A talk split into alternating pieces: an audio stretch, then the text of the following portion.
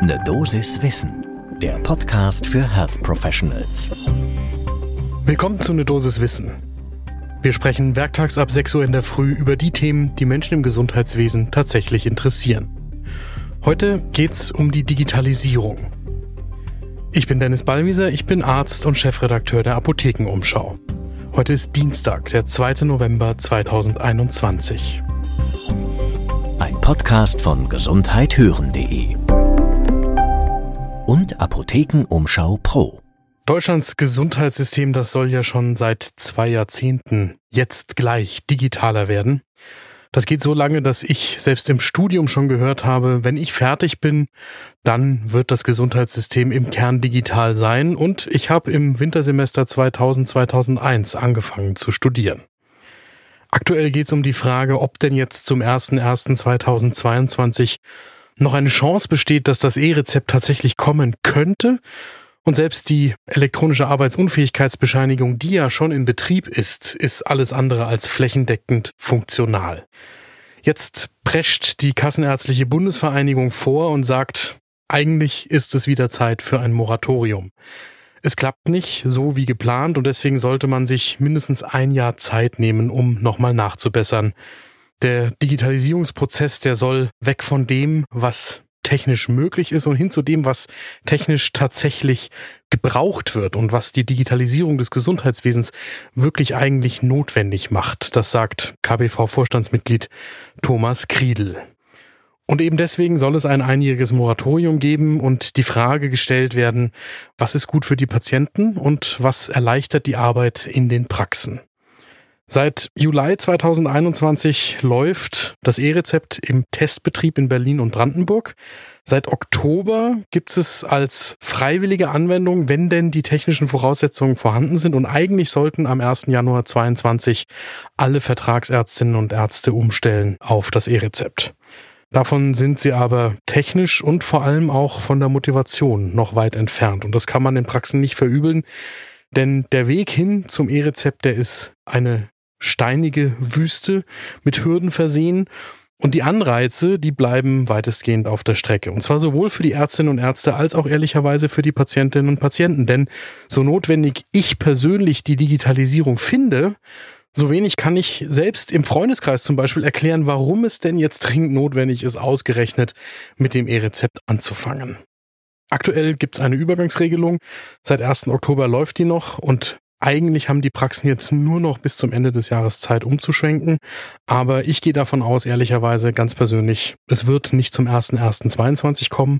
Und ich stelle auch stark in Frage, ob es im laufenden Jahr 2022 tatsächlich den Schwenk hin zum E-Rezept flächendeckend geben wird.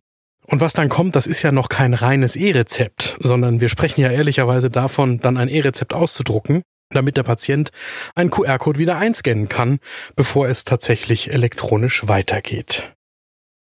Für die Arztpraxen steht dann noch die Hürde, sie müssen Kommunikation im Medizinwesen KIM nutzen. KIM muss alleine wieder eingeführt werden in der Praxis. Das heißt, unter mehreren Dutzend Anbietern muss der richtige für die eigene Praxis in der Zusammenarbeit mit der Praxissoftware gefunden werden und freigeschaltet werden. Auch das zieht sich hin. Die KPV, die hat das Pilotprojekt in Berlin-Brandenburg schon kritisiert, weil es nicht breit genug gefächert ist. Und auch der Zeitraum wird jetzt zu knapp. Insbesondere die technischen Hürden sehen die Expertinnen und Experten der Kassenärztlichen Bundesvereinigung da im Moment noch davor. Zuletzt hat auch der Präsident der Kassenärztlichen Bundesvereinigung, Klaus Reinhardt, verlangt, beim 124. Ärztetag E-Rezept und elektronische Arbeitsunfähigkeitsbescheinigung noch einmal zu verschieben und Gründlichkeit vor Tempo zu stellen. Und Reinhard sagt eben auch, dass es für die Ärzte keinen Mehrwert gibt. Das Ganze ist im Moment eher ein Verwaltungsakt. Eine Gegenstimme kommt, und das ist nicht so wirklich überraschend, aus einer Klinik. Hajo Krömer, Vorstandsvorsitzender der Charité, sagt, man müsse ein Bewusstsein dafür schaffen, dass es eine umfassende Digitalisierung des Gesundheitswesens brauche. Und ehrlicherweise, ich glaube, das stellt niemand in Frage, aber die Frage ist eben, in den Kliniken, da wird auch der Vorteil der Digitalisierung sofort spürbar. In den Praxen dagegen, da stehen vor allem die Kosten und der zusätzliche Aufwand im Vordergrund, solange nicht klar ist, was denn die Praxis tatsächlich an Erleichterung davon hat. Diese Diskrepanz zwischen Kliniken und Praxen, das zeigen auch Umfragen, wie zum Beispiel vom Digitalisierungsbranchenverband Bitkom aus dem Februar 2021. Da sind nur knapp 40 Prozent der Praxisärzte für den Ausbau digitaler Angebote in der Medizin, aber vier von fünf Krankenhausärzten.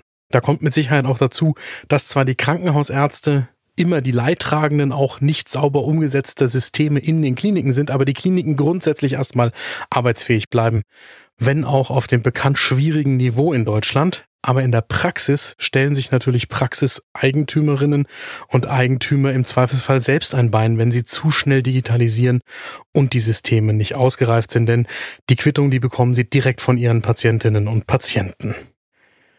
Spannend bleibt, was jetzt in den aktuellen Koalitionsverhandlungen zu diesen Themen in die Verträge hinein verhandelt wird und wie insbesondere der oder die neue Gesundheitsministerin mit dem Thema umgehen wird, wenn Jens Spahn nicht mehr für sein Prestigeprojekt die Digitalisierung des Gesundheitssystems als Gesundheitsminister kämpft. Gibt es Themen, die Sie hier gerne werktags ab 6 Uhr in der Früh hören würden? Dann schreiben Sie mir eine E-Mail an eine Dosis Wissen at apotheken-umschau.de und folgen Sie diesem Podcast. Ein Podcast von gesundheithören.de und Apothekenumschau Pro.